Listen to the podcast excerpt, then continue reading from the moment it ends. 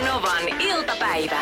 Studiossa Esko ja Suvi. Eilen itse asiassa tänään jatkuu, koska me ei eilen onnistuttu saamaan penaalia. Koululainen aloittaa huomenna koulun 8.30 startti ja kaikki muu on kunnossa. On katsottu vaatteet, mitkä laitetaan. Hän on katsonut valmiiksi vaatteet, mitkä laittaa eka koulupäivää. Ja se on hyvää ennakointia, koska muuten aamu saattaisi venähtää pahasti. Uusi reppu tuli just sopivasti eilen. Okei, kivaa. Pakettina himaan ja kaikki kynät. Kaikki on niin kuin valmiina, penaaleja ei löydy mistään. No onpas nyt. Ja se on tarkka juttu. Se on monen on silleen, että no, mikäs tossa. Mutta me lähdettiin etsiä sitä penaalia joka paikasta. Ja oli silleen, että hei, mä oon nyt menossa 6. enkä 1. luokalle. Kun mä yritin ehdottaa erilaisia, mun mielestä niin kuin söpöjä. Sitten mä rupesin miettimään itteni, että siis mulla ei ollut koskaan koulussa penaalia. Siis silloin mun ala-asteella mulla oli yksi penaali, jota mä käytin 3. luokalta 9. luokkaan asti. Ja mulla oli itse sama reppu 4. luokasta sinne ihan niin kuin 9. luokkaan asti. Toki viimeisellä 9. mä en edes hirveästi reppua enää käyttänyt. Okei, mutta missä sä kynät kaikki? Oliko se joku muovikassi vai? Ne oli siellä repussa niin kuin repun pohjalla. Ai joo. Eikö sä vaan halunnut? En halunnut. En. Niin just, että se oli susta lähtöisin. Joo, ja mä sitten yritin tätä tarinaa kertoa mun tyttärelle. Mitä? Ai lohdutuksena vai? Sä voit pitää sen repun pohjalla. No, sulla on sen, että hei, hieno uusi reppu. Mä pidin sitä samaa reppu 4-5 vuotta. No toi on nyt vähän, kun sä vetoisit käpylehmiin taas. Olet tyytyväinen. Sitten ennen oli nämä. Ei se lohdutaisiko, ei.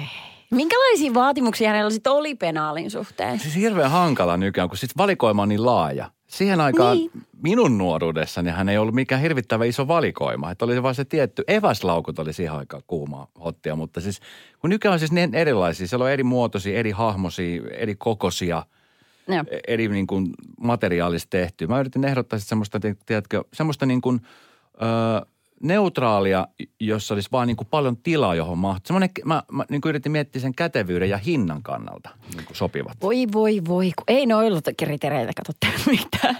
Tuommoinen ala-asteikäinen nassikka. Hänellä merkkaa varmaan tosi paljon, miltä se näyttää. No sehän se on kaikessa tärkeää. Mä tiedän, mä sitten juttelin kaupan myyjien kanssa, niin se yksi seurasi mua sivusta sitä touhua ja sitä sätkimistä, niin hän tuli sitten, että et ole kuule ainoa iskä, joka joutuu tähän tilanteeseen. Että tällä viikolla on nähty jo niin monta ja nyt on vasta maanantai. Katselitko siellä, kun sun verenpaine nousee, alkaa korvat helottaa? Joo, sitten onneksi oli kirjakauppa, niin mähän siis siinä on hetkeksi kirjaosa oli lukemaan kirjoja sillä välin, kun siellä pyörittiin. Mutta sen oppaita. Hyvää energiaa nyt jostain, nopea.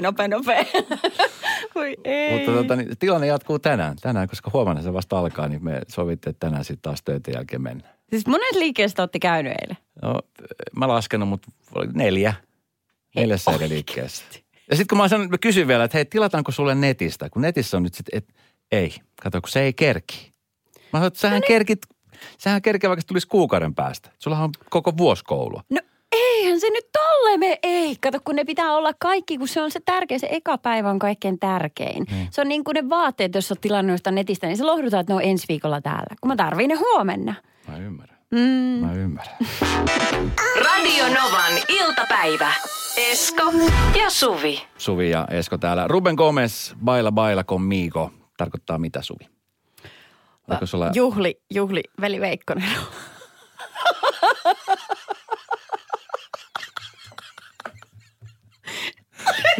Juhli, veli Veikkonen. Joo, vapaa suomennos. Hyvä. Pidetään se tollain. Miten sä sen sanoisit? Tämä on just tollain. Just tollain. Juhli, veli Veikkonen. Tämä on tällainen. Juhli. Miksi mä puhun niin kuin 1800-luvun ihminen? En tiedä. Todella tiedä. En tiedä. Hei, itse asiassa 1800-luvun ihmisestä tuli vaan mieleen sellainen asia, että sunnuntaibrunssiohjelmassa niin mulla on Joonas Nurman haastattelussa. Ja eilen katsoin siis Peruna-nimistä elokuvaa. Aha. Ja voin sanoa, siis tämä sijoittuu 1600-luvulle Suomeen. Okay. Ja tämä kertoo siis yrittäjyydestä ja kertoo perunasta nimenomaan perunatuotteena, miten se aikoinaan tuotiin Suomeen. Ja siis en ole pitkään aikaan, sanotaan näin, että mä en ole koskaan, voi sanoa nyt jo suoraan, että en ole koskaan nähnyt niin hyvää kotimaista elokuvaa. Se oli siis järjettömän hyvä leffa. Se oli siis kaikki jutut kohdillaan. Se oli huumori kohdillaan, niin kuin se kaikki se ulkoinen miljöö, näyttelijät, se tarina. Ja käsikirjoitus oli siis huippu. Se ei välttämättä kuulosta näin nyt niin kuin kauhean mehukkaalta tarinalta. No nimenä Peruna tulee mieleen niin kuin monta asiaa. Mä mietin silloin, että mikähän leffa tää on. Kun mä rupesin katsoa, niin tunti 47 minuuttia. Siis täyttä tykitystä. Aha. Superhyvä leffa. Tuli aika siisti. Radio Novan iltapäivä. Esko ja Suvi. Mä oon tuossa löytänyt nyt pyöräilyn ihmeellisen maailman. Mä oon ruvennut pyöräillä siis tosi paljon. Mä oon oikein niin kuin innossani siitä. Jossain vaiheessa mulla oli tämmöinen rullaluistelukausi. Se ei ollut sukset, vaan luistimet ja silloin tuli paljon luisteltu, mutta selän kanssa tuli vähän ongelmia, niin tämä pyöräily on jotenkin paljon ystävällisempää. Okei, okay, joo. Sitten on erilaisia lajeja, mitä ihmiset alkaa harrastaa. Padeli on yksi ehkä tämän mulle syksyn isoimpia, mutta on tämmöinen suohiihto, mikä on siis suomalainen. Siis esitätkö sä nyt niin kuin... Mä esitän tällaista niin kuin tulevaa syksyn trendiä. Niin kuin siis... samalla viivalla padelin kanssa. Padel on kuitenkin räjähtänyt Suomessa. Niitä halleja on tullut kuin sieniä sateella. Mä haluaisin, että suohiihto räjähtäisi padelin lailla. Aha. Tämä on siis sellainen laji, jokainen voi kuvitella, miltä tuntuu laittaa sukset jalkaa ja mennä suolle. Siis käveleminen suollakin on hankalaa. Saatika sitten juokseminen. Jalkapallohan on, tämmöinen turnaushan on olemassa, missä pelataan siis jalkapallo suolla. Eli se on niinku ihan sama mikä laji, mutta se vapistaan suolle, niin tehdään helposta hankalaa. Kyllä. Ja sitten se on viihdettä. Kyllä. Okay. Just näin. Just. Näin kehitellään usealla.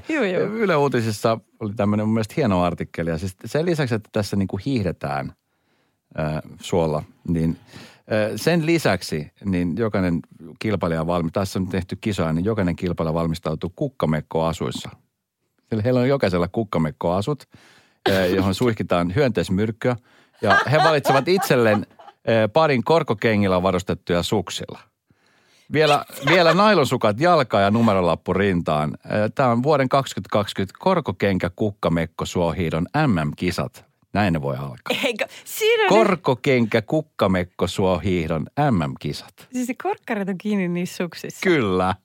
Miten saa siihen? Tämä on siis jäätävä laji. Tämä on siis superhieno laji. Kukkamekko on semmoinen maaseudun entinen erottinen tekijä, vähän kuin nailonpaita miehillä, kun mentiin tansseihin, helmat liehui ja tanssijalka vipatta. Näin kertoo muun muassa Kari Tykkölänen, joka harrastaa tätä kyseistä lajia. Siis niin kuin semmoista hauskaa ulkoilua ja hiihtäjä tulee kuulemma ympäri Suomea ja ihan ulkomailtakin myöten tulee kilpailijoita tähän kisaan. Tämä tapahtuma kiinnostaa kansainvälistä mediaa myöskin, koska edellisenä kesänä tapahtuma oli kuvaamassa muun muassa Pekingin uutiset. Oho. Nyt voi kuvitella, että millaista viennistä me nyt puhutaan. Ajattele, Pekingin uutisilla on siis oma se tyyppi, joka tekee ne mikä se on se kaverin nimi, joka kuvaa ne kaikki ne hauskat videopätkät. Loppukevennysmies. Tommola. Niin, joo, oma kyllä. Tommola Kiinassa. Kyllä. Hei vitsit, mikä homma. Lähetäs pojat Suomeen kuvaamaan. Voin sanoa nyt jo tässä vaiheessa, että jos vain siellä joku, joka järjestää näitä, niin kirjas meidät muut ja Suvin tuleviin kisoihin mukaan. Mä haluan siis nimittäin osallistua tähän kilpailuun. Kuin syvälle sinne suoho uppoo? Niin, onko se suosta riippuvainen? En ole ikinä ollut. Paha sano. Hei, tietääks joku ihan aidosti oikeasti, että onko siinä niinku kuolemavaara? Onko se niinku juoksuhiekka, mut vettä? Eikö mä oon nyt tosissaan? Mä en tiedä, kuin syvä. Uppaako siinä rintaan saakka? Ei. Polviin saakka? Sä et ole ikinä ollut Suomen kävelyllä. Se uppoo sillä, että kun sä... En mä itse asiassa muuten... Toi on hyvä kysymys. Ei, mutta ei se nyt niinku mikään juoksuhiekka ole. No, mutta riittääkö siellä kumisaappaat vai pitääkö ne olla semmoiset niinku kalastus... Saapashaalarit semmoiset. Kumisaappaat riittää, ihan varmasti. No, niin tai näin, niin me mennään noihin kisoihin. Mä ilmoitan meidät. Radio Novan iltapäivä. Studiossa Esko ja Suvi. Okei, Esko, viime yö se ei ollut niinku astekolla 1-10, niin mä annan tälle yölle pisteitä 4. Se oli huono. Se on tosi huono yö. Nyt on semmoinen tilanne, että meilläkin perheessä on sitten tyttärellä koulu alkamassa huomenna ja hän menee 7. Ai yläasteen eka. Ai vitset. Se oli paha. Joo. Itsellä ainakin. Muistan sen, kun pelotti kaikki tämmöistä, kun oli se, mä en tiedä, onko edelleen olemassa semmoinen mopotuskulttuuri. Tiedätkö, että 7-luokkaan on mopo. Joo, kyllä. Ja sitten oli kaikki semmoisia riittejä, mitä piti tehdä, siis käydä läpi tällaisia kasteita. Just Seiskalla. Onko vielä olemassa sellaista? No toivottavasti ei, koska ne vaihteli tosi paljon niin kuin oppilaasta riittyy. Kyllä mä muistan ja tiedän, että jonkun pää pistettiin vessanpyttyyn. Kyllä. Niin siinä sellaista ei luo ja paratkoon toivottavasti enää tapahdu. Joo, ihan kauheata. Mutta siis viime yönä niin yhteen painajaiseen tuli sitten kerättyä niin kuin kaikki mun pelot, sellaiset asiat, mitä mulle itselle on sattunut, kun mä aloitin yläasteen. Mitä mä pelkään, että mun tyttärelle nyt sattuu. Joo. Ja mitä hän on itse kertonut, että häntä pelottaa. Nyt kun koulu alkaa, hän joutuu vaihtamaan siis uuteen kouluun ja vanhat kaverit menee, lähestulkoon kaikki eri kouluun. Ja tilanne on silleen vaikea, niin tämä menee silleen, että samassa painajaisessa niin ensin hän oli unohtanut hänen repun. Sitten hän meni myöhässä kouluun. Sitten hän ei aluksi löytänyt perille, koska se oli uusi koulu, ja kun hän pääsi sinne rakennukseen sisälle, niin tietenkin ovia on valtavan monta. Niin, että mihin niistä? Ihan mun peruskoulupäivä. Aivan. Eikö tää on tapahtunut mulle itsellekin? Ja kävikö sun koskaan silleen, että mä en tiedä, onko tällaista toimintatapaa enää, mutta kun mä menin myöhässä tunnille, niin piti koputtaa oveen, ja sen jälkeen hän astuu luokkaan, niin sun piti jäädä siihen niin kuin luokan eteen. Pyytää anteeksi, että on myöhässä. Ja selittämään minkä takia. Joo, hitto mitä nöyryytystä. Mm-hmm, kyllä. Ihan käsittämätöntä. Eihän tollaista voi enää. En tiedä. Ihmiset on myöhässä. Pitkä aikaa myöhästä tunnilta.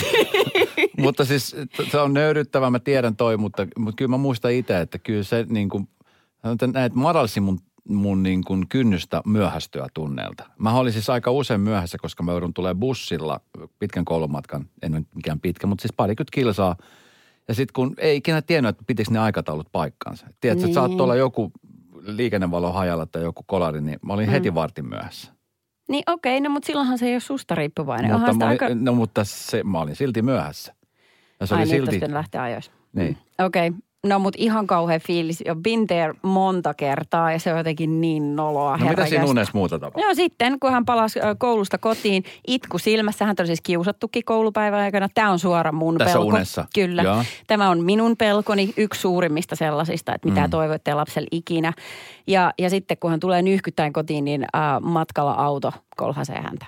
Pääsee kotiin. Ihan kauhea uni. Sitten mä heräsin ja mulla on, sit tyyny on ihan märkä. Mulla on niin hirveä hiki. Sitten mä en saanut nukuttua, mutta että herra, mä oon sitä, että miten, että mä oon pakko puhua näistä jotenkin, että ne ei tuu enää ensi yönä. Ja sä menit herättää 4 aikaa yöllä sun lasta kertomaan tästä unesta. Minulla on nyt asiaa, kyllä. Joo. Ei, mutta siis kaikki tällaiset niin kuin inhimillisiä pelkoja. Jokainen toivon, että ei kenellekään satu mitään noista. Mutta on tämä jotenkin aika karu tämä yläasteen alkaminen, että oliko se sulle sellainen? Ihan hirveä uni. Mä rupesin niinku tuntea semmoista niinku empatiaa sun ajatusta kohtaan, koska siis meillähän tuli, siis mä tuossa aikaisemmin kerroin, että me oli tämmöinen penaali, ei nyt mikään keissi, mutta käytiin se seilen shoppailemassa, eikä löydetty kunnon penaalia, niin tässä on siis tullut tosi paljon viestejä siitä, kuinka monet vanhemmat nimenomaan. Siis jotenkin vanhemmillähän tämä on, tuntuu, että monelle vanhemmille tämä on siis isompi asia. Tiedätkö, just tämä, että lapsi menee 7 tai ylipäänsä, tai ekalle luokalle. Eka luokka on vielä semmoinen suhteellisen turvallinen. Tiedätkö, että eka luokka, siellä on pieniä ja se on ihanaa ja kaikki on. Mutta sitten 7-luokka alkaa olla jo se tavallaan, että ne on jo aika isoja ne lapset. Yeah. Meillä on tämä vaihe tulossa vasta ensi vuoden puolella. Mutta kyllä mä muistan itse siis se mun 7-luokan. Mä vaihdoin kanssa silloin koulua. Ihan uudet ympyrät siellä. Ja sitten oli just tämä, mä menin semmoisen koulu, joka oli siis niin kuin kuuluisa siitä, että se oli tämmöinen mopotustraditio. Ja siellä siltä ei voinut välttyä. Mm-hmm. Ja ja sitten, että mihin sä asetut, että se on se oma porukka, että siellä on se urheilijaporukka. Ja sitten oli ne pahikset, jotka oli aina siellä, meillä oli semmoinen röökimetsä, mihin ne meni. Ja tällaista, niin kaikki nämä asiat, niin kuin ihan, nyt sitten joutuu tavallaan käymään uudestaan nämä ajatukset läpi oman lapsen kautta. Niin justiinsa. Ja sitten tosi moni, kenen vanhemmat on käynyt jotain yläasteen, niin on sanonut mulle, että, niin kun, että tässä välissä, kun vaihtaa ala-asteelta yläasteen, niin ne kasvaa niin kuin kilometrin niin kuin henkisesti. Että vaan se semmoinen viattomin lapsuusvaihe on nyt takana, että otetaan iso steppi aikuisuuteen päin. Ja sitten sekin, että me jouduttiin käymään muksunkaan kun tosi pitkä keskustelu siitä, että nyt ala-aste kesti 6 vuotta. Että tästä eteenpäin, noin yleisesti ottaen, niin sun elämässä tulee ihmiset vaihtumaan 3 vuoden välein. Yläaste kestää 3 vuotta. Sitten jos sä menet lukioon tai ammattikouluun, se kestää 3 vuotta, taas uudet tyypit. Ja siitä tulee työelämää ja tuskin ensimmäinen työpaikka on se sun elämässä viimeinen työpaikka. Että sitten tulee näitä, että niinku, tämä on se, mihin nyt joutuu tottumaan. Että oon pahoillani, mutta et nyt se niin kuin alkaa. Että ei ole semmoista niin stabiilia enää. Ja mä huomaan, että mä riudun tässä itse kaikkein eniten. Tästä tuli viesti numero 17275 Niinalta. Että kun puhuttiin tuossa aikaisemmin myöskin siitä, että miten varustaudutaan monelle nimenomaan, siis tämä koululähtö. Se, että hommataan uusia reppuja ja uusia vaatteita, ne ketkä pystyy ja on varaa hommata. Tai sitten mennään vanhoilla repuilla, mitä on tehty, niin tässä Niina laittaa viestiä, että heidän kohdalla 9. luokkaa menevä nuori mies. Vaatteet on tilattu, saapuneet, testattu ja hyväksi havaittu. Repun, penaalin virkaa ja se sama jo elämään nähnyt 6. luokasta lähtien ollut mukana kulkenut reppu. Lyijykyniä vielä muutama jäljellä viime kevästä. Pyyhekummia ei kuulemma tarvita. Terveisin Niina. Ei tule virheitä. Alkaa ensi maanantaina. Kaikki muu on kunnossa, paitsi itse koulun suorittavat jutut. Kaikki kynät, penaalit ja kumit. Kunhan niin vaatteet on kunnossa. No niin, hyvä. Radio Novan iltapäivä. Esko ja Suvi. Pitbull, jossain vaiheessa mä oon siis lukenut Pitbullin elämänkertakirjan ja hän siis kertoi, että joskus aikoinaan hän näki siis toistuvasti painajaisia siitä, että hän epäonnistuu. Että niin kuin tavallaan se epäonnistuminen, se on niin kuin hänen suurin painajaisensa. Okei. Okay. Tiedätkö, niin kuin tuossa musiikkialalla ja musiikkiuralla ylipäänsä. Joo. Miten, minkäköhänlaisia unia se on tuonut hänen elämään? Varmasti jotain, että ei oikein soinut osu kohilleen, kun hän laulaa tai jotain tällaista. Mutta siis hirvittävintä, kun äsken puhuttiin siitä, mä olen nähnyt aika useinkin semmoista tuntaa, että mä oon ollut niinku juontamassa live-yleisöä edes täysin alasti. Silleen, että en ole tullut alasti lavalla, vaan mä oon huomannut yhtäkkiä, että mulla on vaatteet päällä. Niin alastumushan on monelle semmoinen niinku painajainen. Näin on. Tiedätkö? Mutta mulla on ehkä hirvempi painajainen. Mulla olisi ehkä se ei olisi, koska on joskus tanssinut myöskin vähän vähemmässä vaatteessa, mutta se ehkä niin kuin hirvittävintä, mitä olisi se, että jos vaikka live-yleisön edessä, usein mietin, kun menen lavalle spiikkaamaan, että se jää sanattomaksi, ettei, tiedätkö, että jähmettyy, että jäätyy täysin. Okei, joo, ymmärrän. Oon mä tuommoisen kanssa nähnyt. Mutta miten, miten sitten ne hanks-hommat, että jos sä niin kuin valmiiksi oot melkein alasti ja tanssit, niin sitten se ei voisi olla sun painajana. Onko se sitten toisinpäin, että sä menet keikalle ja sä et saa sun housuja pois jalastalle? Pojat, auttakaa! Tai sitten se, että on liikaa päällä. Niin just. Laskettelu. Pitkät kalsarit. Lasketteluvermit ja pitkät kalsarit. Se nilkoista tiukat. Ei se pois, pilli. Kompressorisukat. Näin. Radio Novan iltapäivä. Esko ja Suvi. Mikä sä halusit olla isona? No, mulla oli siis ehdottomaan listana, mä olisin halunnut olla hävittää, lentäjä tai palomies. Wow. Ihan siis pikkupojasta lähtien mulla oli semmoiset. Ja jossain vaiheessa mä jopa hain paloopiston, mutta en päässyt. Hävittäjä, lentäjä, palomies, haave, todellisuus, hanks radiojuontaja. Niin. Vähättelet sä. En todellakaan, vaan että niin aika paljon viiteellisempää suuntaan. No, mutta se oli lähellä. Plus sitten se, että jos nyt palataan vielä tähän hanks-hommaan, niin mähän siis tavallaan olin hävittäjä, lentäjä ja palomies, koska mä olin tällaiset biisit. Hei! Että sen suhteen osittain toteutin sen. Ei vitsi, sitä makea. No näin se pitääkin. Joo, parhaat palat sieltä. Ei ne kauan ne palomieshousut pysynyt. Mutta miten niin? Eikö tuli vaan mieleen, kun mä kun tästä nyt on puhuttu ammateista ja painajaisista ja sellaisista niin kuin suurista peloista ehkä, mitkä sitten toteutuu painajaisien muodossa, niin Quentin Tarantinosta oli juttu tuossa Ilta-Sanomissa ja hän silloin aikoinaan niin halusi tulla nimenomaan käsikirjoittajaksi. Hän oli valtava palo tehdä sitä hommaa. Mm. Ja, Quentin Tarantino on siis suuri elokuvaohjaaja, joka on tehnyt muun muassa Kill Billin.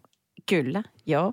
Ja hänen äitinsä, silloin kun hän oli ihan pikkupoika, niin hänen äiti torppasi hänen haaveet ihan totaalisesti ja vähätteli niitä. Ja oli sitä mieltä, että tästä sun käsikirjoittajan haaveista, niin tästä ei ole yhtään mitään, se on ajanhaaskausta, että sä ikinä leipää sillä. Ja niin kuin järjestelmällisesti dumas hänen unelmansa, mikä kuulostaa ihan kauhealta. Ja no niin, buu äiskälle. Se ei mennyt ihan nappiin tässä vanhemmuudessa. No joka tapauksessa Quentin Tarantino on nyt 58-vuotias. Hän teki läpimurtonsa silloin ysärillä. Mm. Silloin tuli Pulp Fictionit ja muut. Ja hän sai muuten ekasta, taisi tulla just Pulp Fictionista, kun se sai Oscarin parhaasta käsikirjoituksesta. Kyllä. Niin se oli aika taputeltu sillä, että siinä mutsille terveiset sitten. En tiedä, mitä hän sanoi palkintopuheessaan, sanoiko mitään, mutta sille, että niinku, voi vitsit. Hän oli ennen tätä niin tehnyt sellaisen pyhän päätöksen, että jos hän joskus menestyy, niin hän ei tule ikinä rahallisesti auttamaan hänen äitiään. Ei osta taloa, ei osta autoa eikä mitään muutakaan, vaikka hänellä olisi mahis. koska miten heidän äiti käyttäytyi. Ja nyt sitten vaan oli jo vastikäinen jossain tällaisessa podcast-haastattelussa paljastanut, että hän on pitänyt siitä periaatteestaan kiinni. Ai vitsi. Voi kuvitella, että siellä on ihan hyvin massia, mutta ei. Voi kuvitella. Joo, ei no, minkälaiset välit? Mitään. Ilmeisesti ei ole mitkään hirvittävän läheiset välit äitinsä. Tässä hän ei sitä tarkemmin nyt analysoi. No voisin kuvitella. Taas toisaalta, niin sitten okei, tuommoista tapahtuu varmasti monellakin. Että en mä usko, että nyt on paljon semmoisia kuuntelijoissakin, jotka on pienenä ajatellut, että on jotain tiettyä ammattia. Vanhemmat on silleen, että eihän tuommoisella nyt elätä itseään. Varmaan niin. Nykyaikanakin löytyy paljon sellaisia, just vaikka somevaikuttajia, tiedätkö, ennen vanhaa, kun puhuttiin somevaikuttamista, niin edelleenkin on, sehän on sellainen, että pff, eihän mitään. Ei se ole mikä työ. Niin, kyllä. Et tiedän, mutta aika kovaa, että on pitänyt tuon linjansa. Mä rupesin miettimään, että mä en itse pysty siihen. Tiedätkö, mä luulen, että vaikka olisikin semmoinen tilanne ollut mun vanhempien suhteen, että vanhemmat olisi ollut, että ei koskaan, niin sitten ihmiset on erehtyväisiä. Ja sitten jos siinä kohtaan, no totta kai tuossa vähän eri mittakaavassa puhutaan rahasta, mutta sitten kun se tilanne, niin kyllä mä luulen, että sitten jos on äiti huomannut, että okei, että sehän pärjääkin ihan hyvin, niin varmaan jotain kiitosta on tullut. Että sitten sen jälkeen on ollut sillä, että okei, huomaat sä, että sä olit väärässä, mutta tässä mä nyt oon. Niin ehkä se edellyttäisi, että on toi keskustelu käyty, että toinen niin kuin myöntää virheensä. Mutta ilmeisesti sitä ei ole käyty, koska hän edelleenkin sanoi, että on pitänyt tuon linjansa. Ehkä, tai sitten hän on vaan periaatteen mies. Minä. Niin, et jos on ihmiset jotain tällaisia niin kuin, haaveita, mikä olet joskus halunnut olla pikkusena, kerro, mikä se on, mikä susta tuli ja kannustettiinko sua siihen, mikä sä halusit olla? Oliko sama tilanne kuin Quentin Tarantino kohdalla, niin, että vanhemmat oli niin kuin dissaamassa joka käden käänteessä, että tosta ei tule ikinä mitään. Mutta sitäkin he teki varmasti osa niin kuin rakkaudella. Mä haluan suojella sua niin kuin hölmöltä haaveilta. Niin, että jostain sun pitää niin kuin leipä ansaita pöytään ja tämä ei ole lapseni se. Käsikirjoittaja, että ei tule pärjää ikinä. Radio Novan iltapäivä. Studiossa Esko ja Suvi. Puhuttiin näistä sun hankskeikoista, miten sinä oot joskus halunnut olla hävittäjä, lentäjä / palomies. Ja toteutin ne molemmat. Kyllä, koska 25 minuutin esityksen aikana. Koska uniformut. Koska uniformut. 0-806 000, niin ilmeisesti Marja on ollut seuraamassa tätä mun ammattivalintaurani silloin palomiehenä ja hävittää lentäjänä. Tuli vaan mieleen vanhat ajat, kun mäkin olen joskus tämän Eskon kanssa ollut samoissa pukkareissa pukeutumassa, kun mä olin esiintymässä messukeskuksessa. Ja hänksit oli, kato, siinä samassa myöskin siellä ja tämä Esko kanssa palomiehenä ja muuta. Niin tuli vanhat jutut mieleen ja vanhat ajat mieleen. Joskus 2000-luvulla oltiin messukeskuksessa, kaunis- ja terveysmessuilla, niin pari kertaa, niin ainakin kerran ne oli samaa aikaa, oltiin samassa pukkarissa, niin vähissä kuteissa. Oi niitä aikoja. No jaettiin pukkareita. Ihanaa. Ei paljon kainosteltu. Mitä pakko kysyä nyt tähän Tarantino-keissiin liittyen, mitä sun äiti sanoi aikoinaan, kun sä aloitit hankshommat? Mitä? Radio Novan iltapäivä. Studiossa Esko ja Suvi. Esko ja Suvi. Esko ja Suvi. Esko ja Suvi. Esko ja Suvi. Esko ja Suvi. Esko ja Suvi.